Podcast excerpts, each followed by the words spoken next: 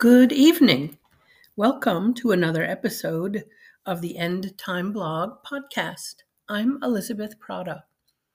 Today I'm talking about how Jesus intercedes for us.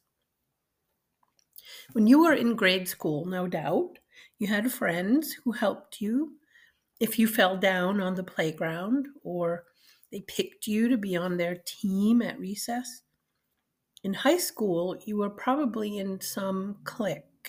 At least that's what we called them back then a group of kids who always hung out together, helped each other with homework, you know, had your back.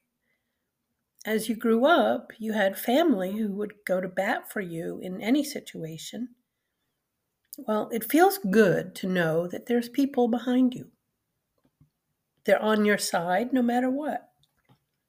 It's a relief to have this support.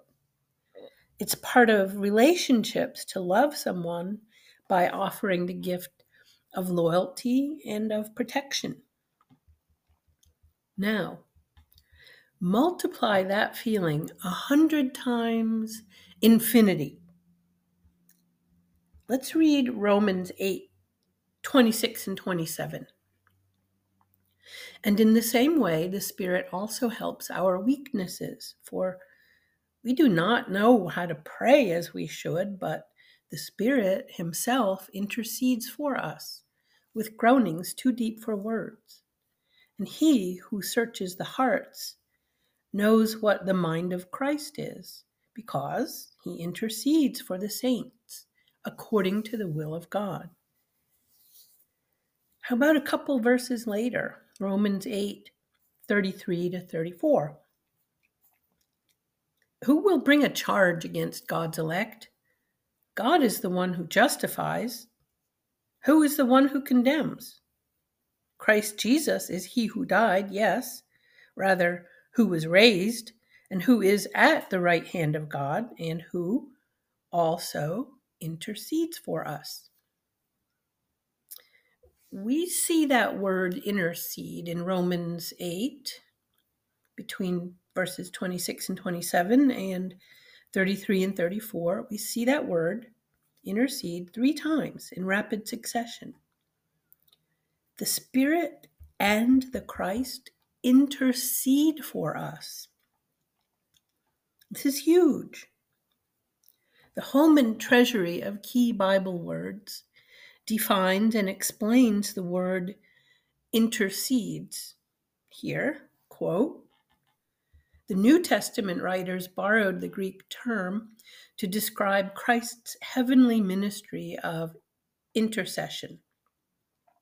After Christ offered himself on the cross as the sacrifice for sins, he ascended to the Father and entered the heavenly sanctuary where he now represents his people. Hebrews 7:25. The letter to the Hebrews depicts Christ as a priest engaged in his continuing ministry of intercession. Christ's heavenly intercession is a sequel to his earthly sacrifice accomplished once and for all. Hebrews 10 10 to 18. Continuing the Holman treasury of key Bible words. We're defining and explaining intercession here. Quote Jesus said, Everyone, therefore, who shall confess me before men, I will also confess him before my Father who is in heaven. Matthew 10 32 NASB.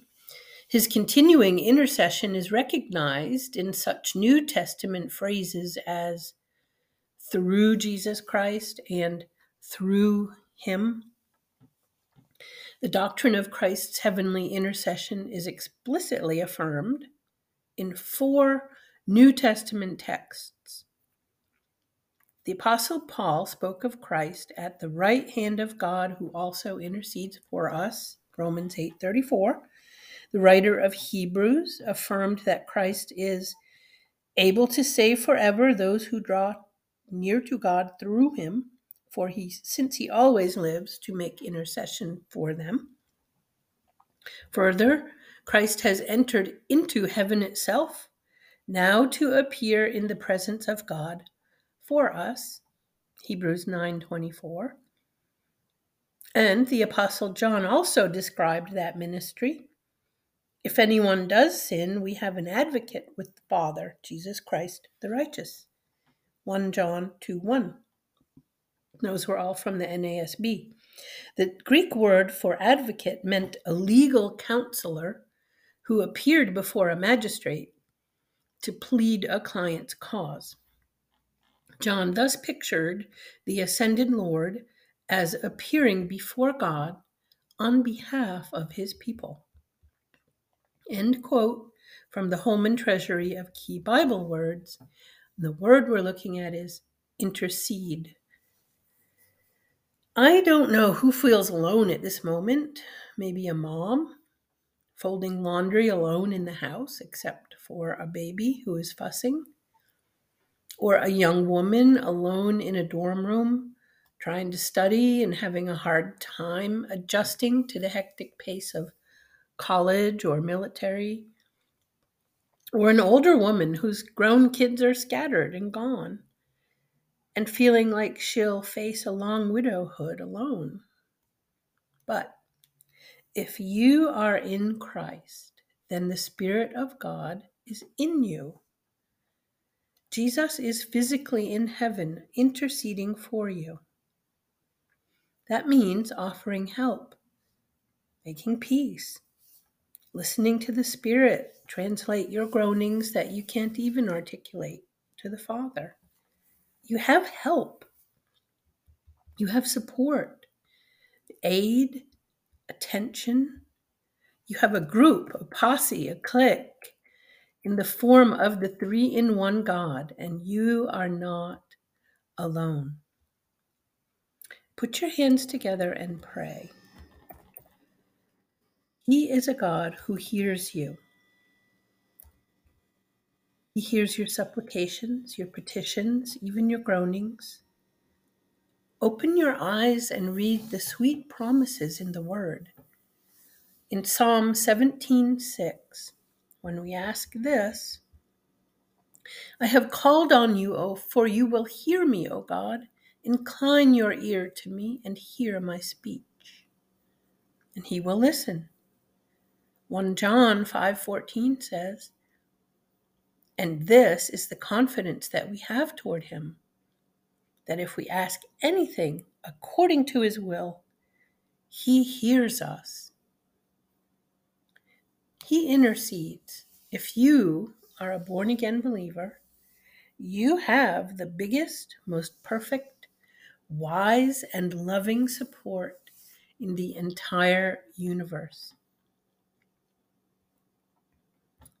Well, this has been another episode of the End Time Blog podcast. I'm Elizabeth Prata. Thank you for listening, and I hope you have a wonderful day.